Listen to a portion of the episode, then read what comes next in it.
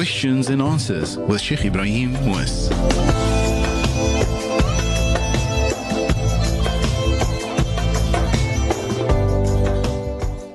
Assalamu alaikum wa rahmatullahi wa barakatuh, and you're tuned to 91.3 FM. This is your program, Questions and Answers. I'm your host, Yasmina Peterson, and in studio we have none other than Sheikh Ebrahim Moos, resident Imam at the Yusufiya Masjid, answering all of your questions in studio this evening. Sheikh, Assalamu alaikum to you. Wa alaikum salam wa rahmatullahi wa barakatuh, and to all the honorable listeners of Voice of the Cape. Well, Sheikh, shukran so much for taking time out once again to Afwan. being in studio. You know the drill. You can send through your SMSs, your questions through to SMS line 47913. Alternatively, send through an email to jasmina at vocfm.co.za. Any questions in which you want Sheikh to answer this evening, you can send them through to those details in which I have mentioned. Now, Sheikh, the following question reads as follows. It says, Assalamu alaikum, Sheikh. Can we say with certainty that Abu Lu'lu'a killed Umar, the third caliph? kindly advise. Bismillah ar-Rahman ar-Rahim. Alhamdulillahi Rabbil Alameen. Wa sallallahu ala Sayyidina Muhammadin wa ala alihi wa ashabihi ajma'in. So the uh, question revolves around a historical incident and that is the murder of the third Khalifa of Islam, Sayyidina Umar ibn al-Khattab. And uh, we know it is uh, quite commonly understood um, as a matter of fact that Abu Lu'lu'a uh, he was the one that actually killed Sayyidina Umar ibn al-Khattab. So the question is asked whether this is true or not. As far as our sources are concerned, whether they be sources of hadith or whether they be sources of history, uh, we do find that uh, all scholars concur upon this particular fact, um, that it was in fact Abu Lu'lu'a who, uh, who actually had killed Sayyidina Umar ibn al-Khattab. And this hadith can be found in various sources like the book of Imam al-Hakim, which is called the Mustadrak.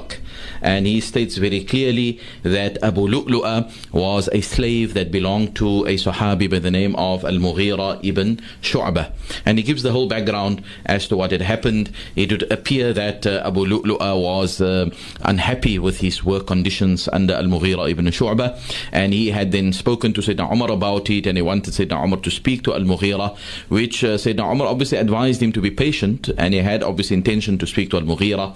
But it would appear that Abu Lu'lu'a was very angry at the fact that uh, Sayyidina Umar did not fulfill his need immediately, and this actually drove him to commit uh, this particular crime against Sayyidina Umar ibn al-Khattab. And this is, as I said, uh, mentioned in the book of Imam al-Hakim by, uh, by Imam al-Hakim in his book Al-Mustadrak. It is also mentioned in the hadith book compiled by Ibn Abi Shaybah, uh, where he also uh, mentions the incident on the authority of a person called Amr ibn Maymun, who said that um, I used to stand in the second saff, this person says, out of awe for Sayyidina Umar.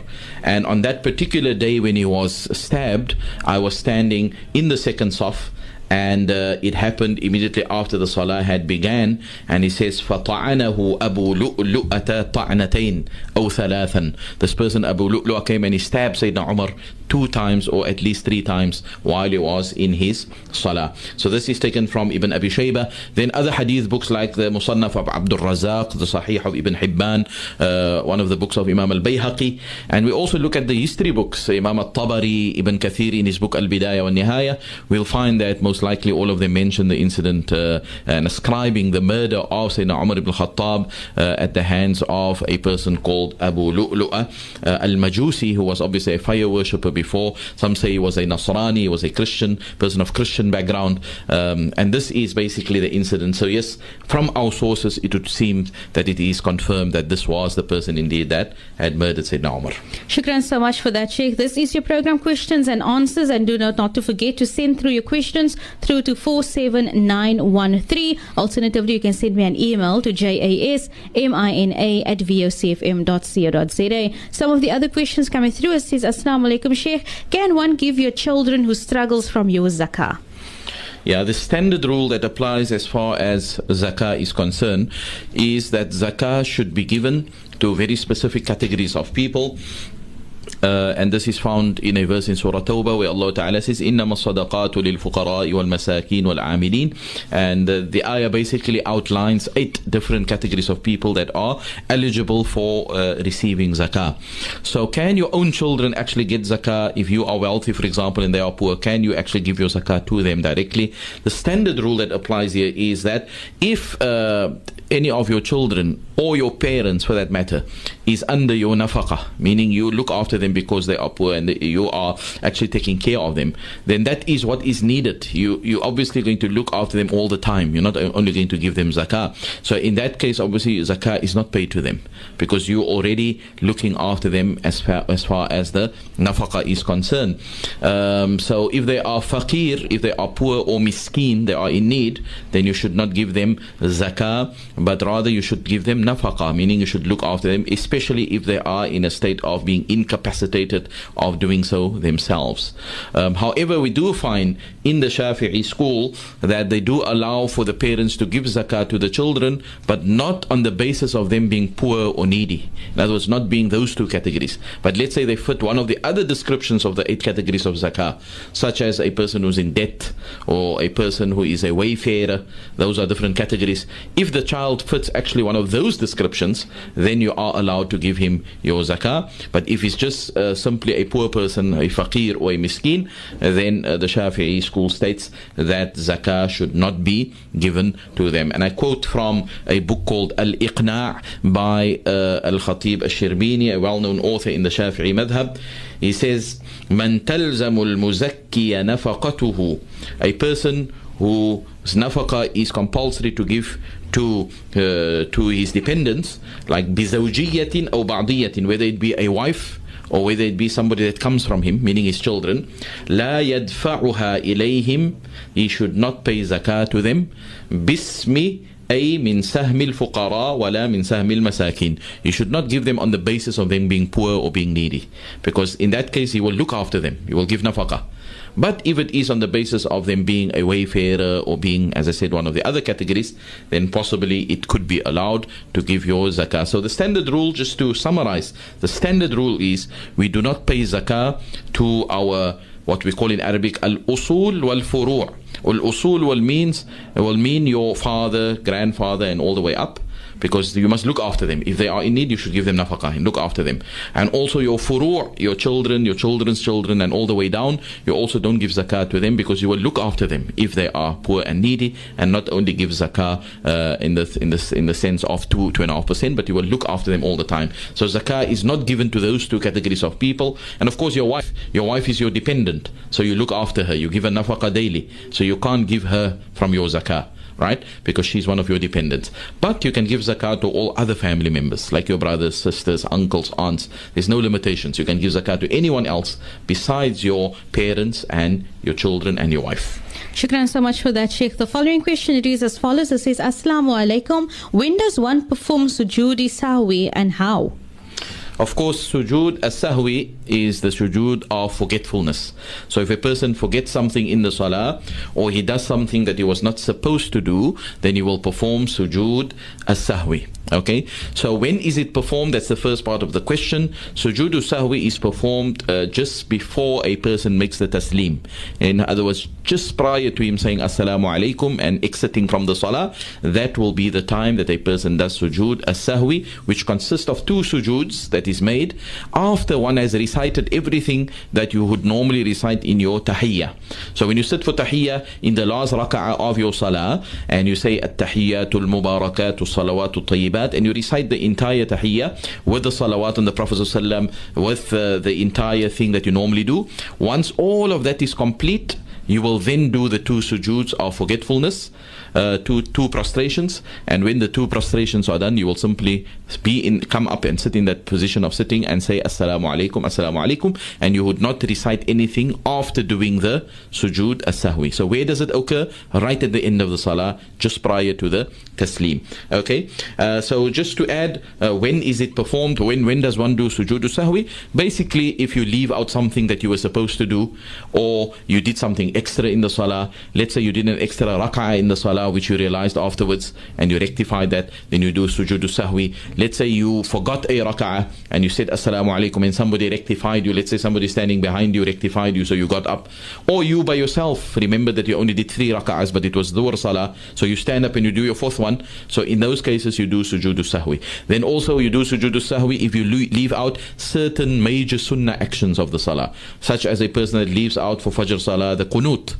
So for such a person, it will be sunnah for him to do sujood as-sahwi. So basically, leaving out something which is required or doing something extra in the salah, that will make it uh, a recommendation for a person to perform sujood as-sahwi, which as I said is done right at the end of the salah by simply making two sujoods and then saying assalamu alaikum on both sides. Shukran so much. The voice there of Sheikh Ebrahim was in studio this evening. This is your program questions and answers, and you can send through all of your questions through to 47913 or you can send an email through to jasmina at vocfm.co.za.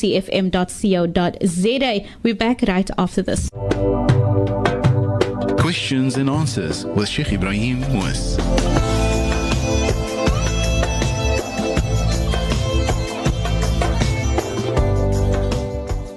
Assalamu alaikum wa rahmatullahi wa barakatuh. This is your program Questions and Answers. I'm your host Yasmina Peterson along with Sheikh Ebrahim Moos in studio this evening answering all of your questions. You can send through your questions through to 47913. Sheikh, the following question it is, is quite a lengthy one. Assalamu alaikum beloved Sheikh. My husband and I have spoken about being in a polygamy relationship. I told him my level of iman does not match being in such a relationship, hence I am not for it. My husband knowing how I felt still went ahead chatting to a girl who is in Idda, asking her for her hand in marriage as a second wife without me knowing. They have been chatting for a while as he also offered her a job. He then asked me to have an open mind about two wives. I told him again I'm not for it. He then, after a few days, told me he already asked this girl to marry him. I'm not happy about this as I feel he betrayed me as he still went ahead doing this after I told him my reasons not being in a polygamy relationship. He is now upset with me. We have not been speaking for two weeks, and I gave him an example marrying a woman I get along with, seeing he wants a second wife. He completely objected to marrying this woman. He is still interested in the much younger one, hence making me feel it's more for a desire than the reason he is giving me, telling me she is a widow with a young baby. Yeah, so it is uh, quite a lengthy Yes. uh, explanation and a detailed explanation of the problem that this woman is facing. And uh, just to pick up on a couple of points, um, so obviously your husband wanting to marry a second wife. Um, we know that this is something which is halal in Islam if the conditions are met, right? And all the conditions is that he must prove himself worthy to be able to look after both wives equally and to give each one their due haqq as the Sharia actually requires them to do. So if he is able to do that, then obviously from the offset we have to mention that this is something which is halal. It is not something which is haram, but something which is allowed in Islam. So the conditions are important though, because Allah says in the Quran that if a person fears that he will not do justice to more than one wife, then he must stick to one wife. Okay, so that is an important uh, condition that must be met. Uh, the issue of him doing this uh, after he had spoken to you, right? I think that for me there is uh, positivity, the fact that they at least discussed it before and had some kind of input from your side. Um, what I found in many cases is that husbands, for example, they do it without consulting. They just get married and the woman or the wife, first wife, just finds out. So obviously that is also, I think, much more traumatic if you just find out. At least what is positive in this scenario for me is that the two of you had a discussion about it and you are open enough to at least speak about it, right? And that is very mature of you to do that. And this is encouraged that you at least, if there is such a uh, an idea that came up in, in, in, in a marriage, that you at least speak about it. And yes, you obviously then voiced your concerns, etc. So So he obviously has got his viewpoint, you've got your viewpoint. So uh, it is uh, it is quite natural for a first wife to feel a bit afraid and to feel worried about a situation like that. They won't be able to handle it. She says the iman level is not high enough. She won't know whether she will be able to maybe fulfill the duties and so on, which is quite natural because you feel uh, somewhat anxious on an arrangement that you are not used to. Okay, um, the fact that he, and this is something I have to point out, the fact that he spoke to someone who was still in iddah and proposed to her while she was in iddah, this was obviously wrong. He, he should not have done that because we are not allowed to approach a woman uh, who is in iddah who is in a waiting period of a divorce or, or death, we're not allowed to approach such a woman for marriage purposes. We must wait till the iddah is over before we actually do that. So that is wrong, which he did. That that shouldn't be condoned at all. Um, but the fact that he is still considering it and you are still against it. So obviously, this is something that you need to, I think, have more conversation about. You should speak like adults about it. And yes, you feel uh, maybe hurt, you feel worried, you feel anxious. But I think the more you speak about it, maybe you will begin to understand a bit better. Because as I said, at the end of the day, it is halal for him to do it if he does it properly, if he does it with the conditions that are fulfilled. And uh, if you can convince him that there is no reason for him to take another wife, maybe he will consider that. Right? But if he is still adamant he wants to do it, then I think it's good that you at least have the conversation with him, continue the conversation with him, because uh, I don't think it's going to help in any way if you're not speaking to one another right? And he's becoming frustrated, maybe, and whatever. I think personally that will even drive him further to actually do this and, and just carry on to, to actually do it, which I hope he's not going to do. I hope he's going to consult and still speak to you and get your understanding and get your input uh, on, a, on a deeper level. And I think that is uh, what needs to be done.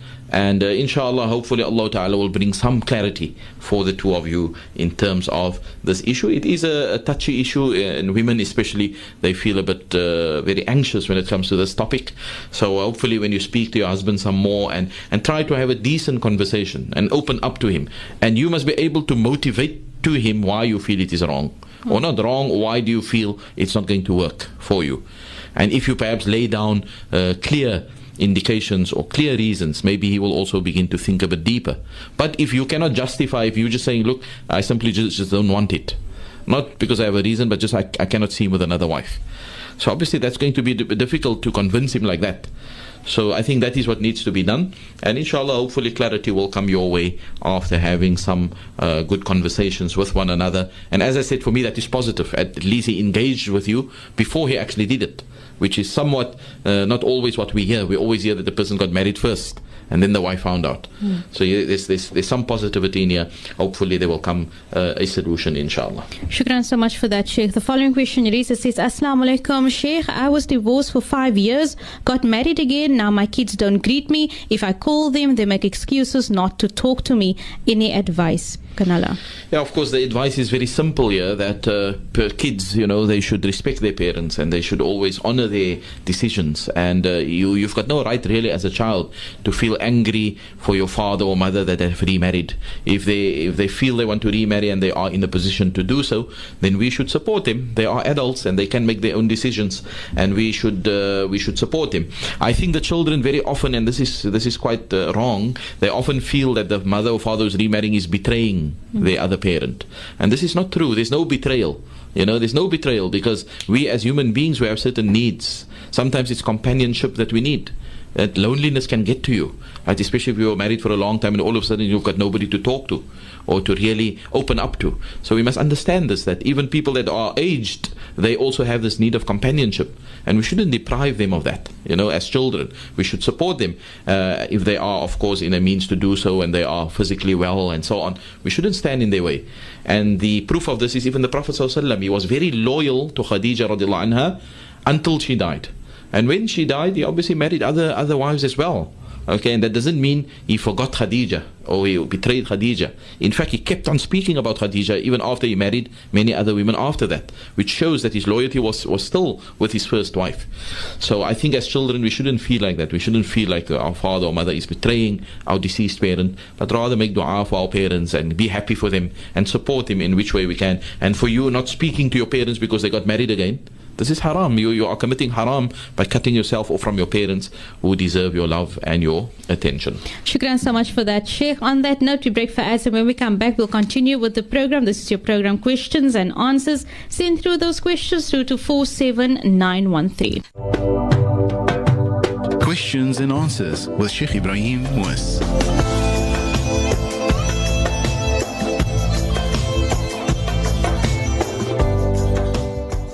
Assalamu alaikum wa rahmatullahi wa barakatuh. This is your program Questions and Answers. I'm your host Yasmina Peterson and joined in studio we have none other than Sheikh Ebrahim Moos answering all of your questions this evening. 47913 is the SMS line to send through your questions. Alternatively, email me jasmina at vocfm.co.za.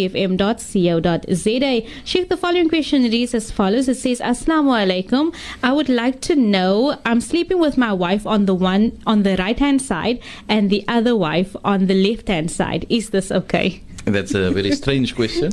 I've never heard a, a question like that before. Um, but uh, of course, one could imagine that uh, this would not be something that is okay. Uh, having two wives, you know, sleeping uh, with them at the same time.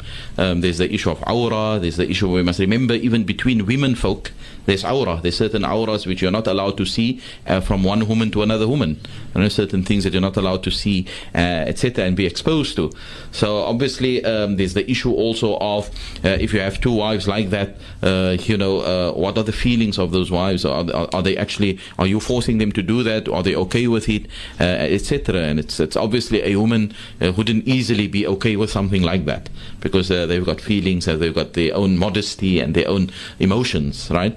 So no, this would definitely not be something which is at all okay, but rather that's why the Sharia even teaches us that if you have two wives, you must provide separate dwellings for them if they are not happy to stay in the same dwelling, you must provide separate dwellings for them. The only time that they can stay together in the same uh, dwelling is if, if they agree onto it. But if they don't agree, then you can't. So what's still in one? So obviously that is even worse than the scenario of a particular dwelling. So uh, that is not something to be uh, opened up at all. I just want to mention something uh, that I forgot to say of the previous question. Uh, remember the person asked about uh, he remarried and the children are, are not speaking yes. to him. And so I mentioned obviously that the children are in the wrong. They shouldn't treat their parents like that and they should support their parents. I just failed to mention that you as a parent, you know, keep on making dua for your children. Your children, you know, maybe they are just uh, upset still or uh, maybe I don't know how long it is that the uh, mother had passed on or the father, whoever it is that passed on. Um, I don't know how long it is. Maybe they are still hurt inside. They are still missing their, their, their deceased parent.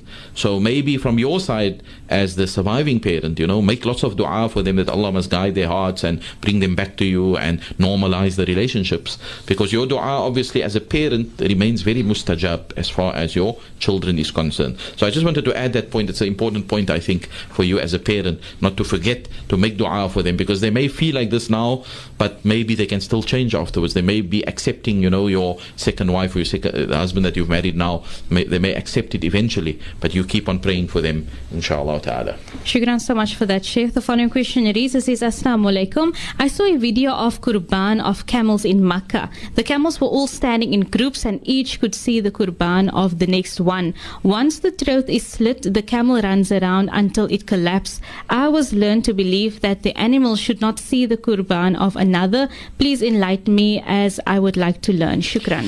Yeah, shukran for that question. Of course, it is a, a, a something to be concerned about and to be worried about if you see a clip, uh, uh, you know, like this. And yes, you are quite right. What you've been taught is 100% correct. And when we slaughter animals for the purposes of qurbani or for aqiqah or any other purposes, we, we should have the prep, uh, the proper etiquette and adab that goes with it. And I will just quote one hadith that gives you a, a summary of the answer to your question, and that is a hadith that is narrated by Abu Ya'la, Shaddad ibn Aus radiallahu an. Sallallahu alayhi wasallam said, and the hadith is authentic, narrated by Imam Muslim in his Sahih. Uh, the Prophet sallallahu alayhi wasallam says, "Inna Allah kataba al-ihsana ala kulli shay." Verily Allah Ta'ala has commanded and instructed and made compulsory that whatever we do, we should do it excellently. We should do it with excellence. And then the Prophet ﷺ gives some detail what he means. says, فَإِذَا قَتَلْتُمْ فَأَحْسِنُوا الْقِتْلَ وَإِذَا ذَبَحْتُمْ فَأَحْسِنُوا الذِّبْحَ If you are going to kill, and if you are going to slaughter, do it in a proper manner, do it in a decent manner, do it excellently, do it swiftly, do it quickly, do it in such a way that there is no harm and no pain to the animal and no uh, suffering, no suffering to the animal. And the Prophet ﷺ ends off by giving further detail and he says, وَلْيُحِدَّ أَحَدُكُمْ شفرته وليرح ذبيحته let one of you whoever is performing this act of sacrifice let him make sure that his knife is very sharp and let him make sure that he puts his animal that he's going to slaughter, that he puts that animal at ease. You know, that is the sunnah. Put them at ease. That's why you'll find the way that we do it in Cape Town. And I must say, I've traveled and I've seen people do it in other parts of the world. I think that we in Cape Town, we are still very uh, the word that we normally use is tartib. We are very tartib still. We are very, you know, we have our ways of doing things. And one of the things that is admirable is the way that we do slaughtering. We take care of giving water to the animal, facing the animal to the qibla, making sure that the others don't see, make sure that we clean the blood afterwards before slaughtering the next one. This is all very, very good. And this is what is required and this is what has been instructed by our Prophet Muhammad sallallahu alaihi wasallam. So of course, uh, slaughtering those animals like that it shouldn't be okay, it shouldn't be condoned because you can imagine the trauma that animals are going through, seeing another animal being butchered in front of them, uh, seeing the blood and all of that. Uh, so it is not it is not uh, uh acceptable like that. And the only thing that I can perhaps think of an excuse why this would be okay is if there was no other manner of doing it. Um, now I'm not too familiar with how they do camels. I don't know if camels in particular is maybe more trickier than sheep or goats or actually getting them in a confined space space and putting them down, or how does it actually work? Um, well, if one is able to sacrifice a camel in the way that I've explained, where you fulfill all those adab, not seeing other animals, not seeing the blood, and so on, then that would be obviously required, and that is what we should do. But if it is in the case of camels where it is maybe very difficult for them to do so, let's say it's on on Mina, you know. Now I know on, on Mina there's thousands of animals that are slaughtered on the day of Eid, so maybe there's not sufficient space to do it or whatever. So it's not ideal to do it the way that you have seen on the video clip. But if that is the only circumstance that they have, then what can one say? One can, but uh, you know, maybe advise and say if there's a better arrangement they can be made, then that would be better, right? So I'm just thinking of a justification why they would do that. But if there is no justification, let's say there is sufficient space and they can make new arrangements, then that is what they should do because this is what the hadith says. Make sure that the animal that you're going to slaughter is at his ease, that he's not worried, that he's not anxious, and you know uh, make sure that your knife is sharp, that there is absolutely no suffering from the animal, etc. And these are the humane uh, characteristics that we have to display when even taking a life of an animal, as was described to us in this particular hadith. Shukran so much, Sheikh. 47913 is the SMS line to send through your questions in which you want Sheikh to answer in studio this evening. The following question is as follows. It says, Assalamu alaikum, Sheikh. Can Sheikh mention a dua that a wife can say when she's having difficulty in accepting the death of her husband? We always make dua for the deceased, but can Sheikh advise on the well-being of the wife after her husband died after a short illness? Shukran. Yeah, of course, this uh, I can imagine must be a very difficult thing, uh, especially if it is a partnership of husband and wife that uh, went on for a very long time, uh, for many years, and then all of a sudden one of the partners become ill and passes away. It must be obviously very difficult for the other partner. And uh, yes, uh, as they say, time heals. You know, it is only through time and with time that a person will perhaps be able to fully recover from the trauma of losing a a partner. but I want to bring your your attention to a an incident which happened in the time of Rasulullah sallallahu I mentioned it before at a previous uh, occasion, but I want to repeat it here that uh, it was actually something which the Prophet sallallahu had taught the Sahaba to say whenever a calamity befalls them right? And uh, it's a dua uh, which is not too long, uh, where the Prophet ﷺ said, "Ma min abdin tusibuhu musibah." Whenever a person is afflicted with a calamity, and he says the following, he first says, "Inna lillahi wa inna ilayhi raji'un." The first thing you do is you acknowledge the fact that Allah is in control of everything. Oh Allah, from you everything comes, and to you everything shall return. We are we come from you and to you will be our return. That's your first response. And then the Prophet ﷺ said, a person who has been afflicted with a calamity should also make this dua, Allahumma ajurni fi musibati wa li khayran minha. Oh Allah, grant me reward in this time of difficulty for the patience that I have, and give me a substitute of something which is better. Hmm. Give me a substitute of something which is better.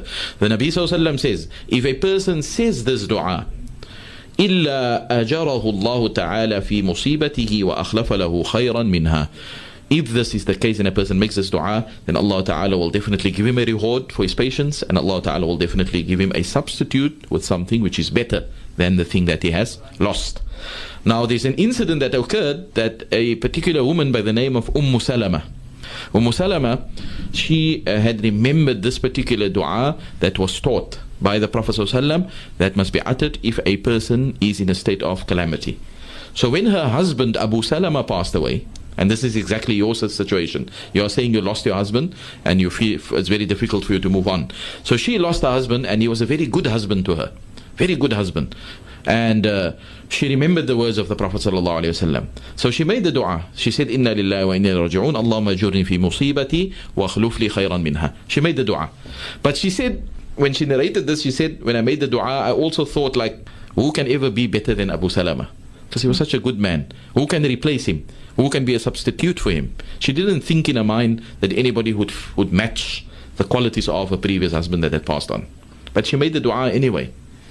And then the incident uh, further uh, relates to us that it wasn't long after Idda was over that she actually received a proposal from none other than the Prophet himself. The Prophet himself came to propose to actually get married to her. And then she was so blown away because look at the dua and how powerful it was. Mm. She made a dua that Allah must give her something better. And she thought nobody would be better. But here Allah Ta'ala send her somebody that is not only better than Abu Salama, but somebody that is in fact better than all human beings out there. The best of human humankind, which is none other than Rasulullah Sallallahu Alaihi Wasallam. So this is a beautiful qissa that shows that the power of dua and the yaqeen that one should have when you make dua. So this is what we say to you, our dear sister that have lost your husband. Uh, we say to you, have patience. Uh, know that Allah Ta'ala is in control of everything. Know that Allah Ta'ala will give you a great reward for the patience that you are showing. And when you make this dua, inshallah, Allah Ta'ala will give you contentment. He will bring you something that is better than the loss that you had suffered. Right? So make this dua and I will repeat the dua slowly so that whoever's listening maybe can either write it down or just, uh, you know, capture it. It's a dua. We first say, Inna lillahi wa inna ilayhi raji'un. Allahumma jurni fi musibati wa akhlif li khayran minha.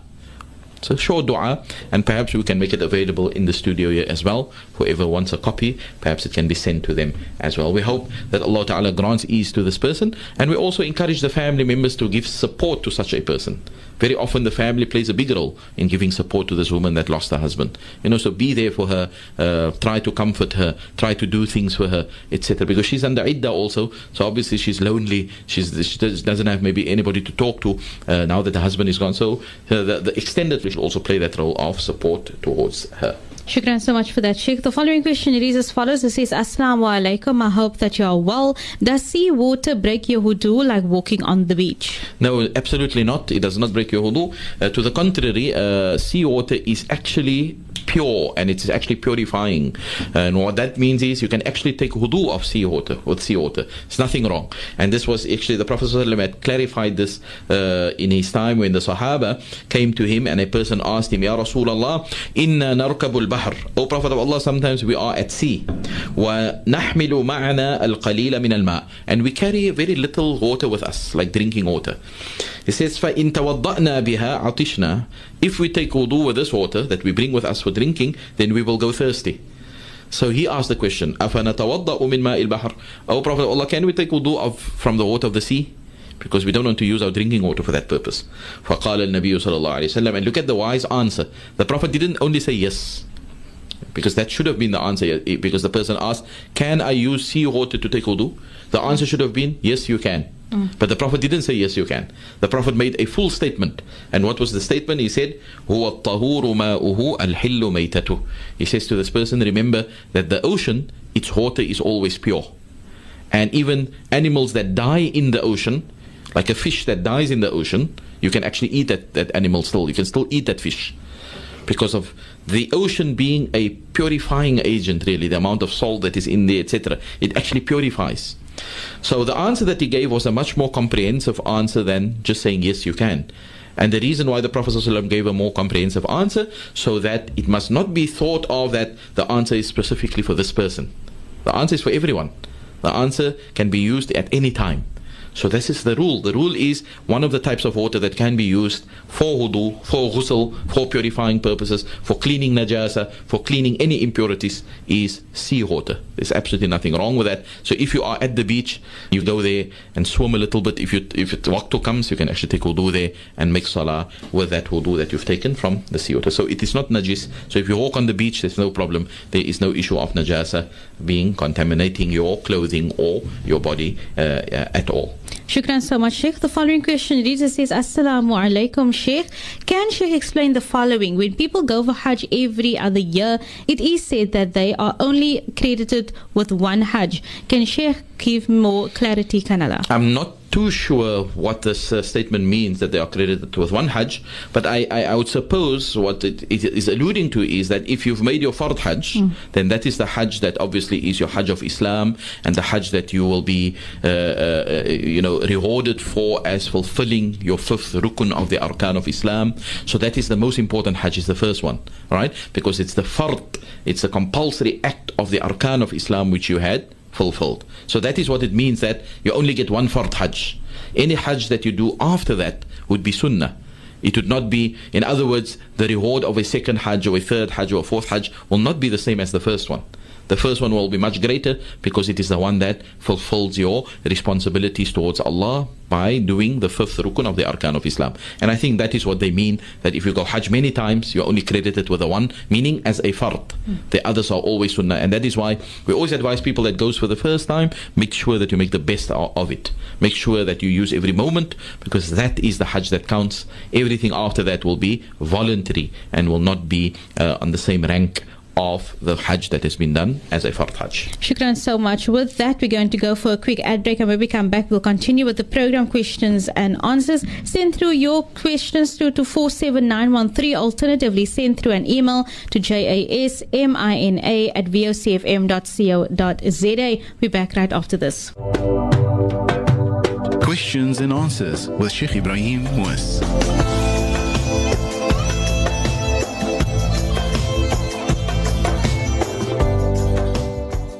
Assalamu alaikum wa rahmatullahi wa barakatuh. This is your program Questions and Answers. I'm your host Yasmina Peterson and answering all of your questions this evening we have none other than Sheikh Ebrahim Moos in studio. The following questions coming through via SMS which is 47913. It says Assalamu alaikum Sheikh. I have a dog at home for protection purposes but he runs around in the yard and when I'm doing washing he will jump on me and sometimes try to lick my shoes or so.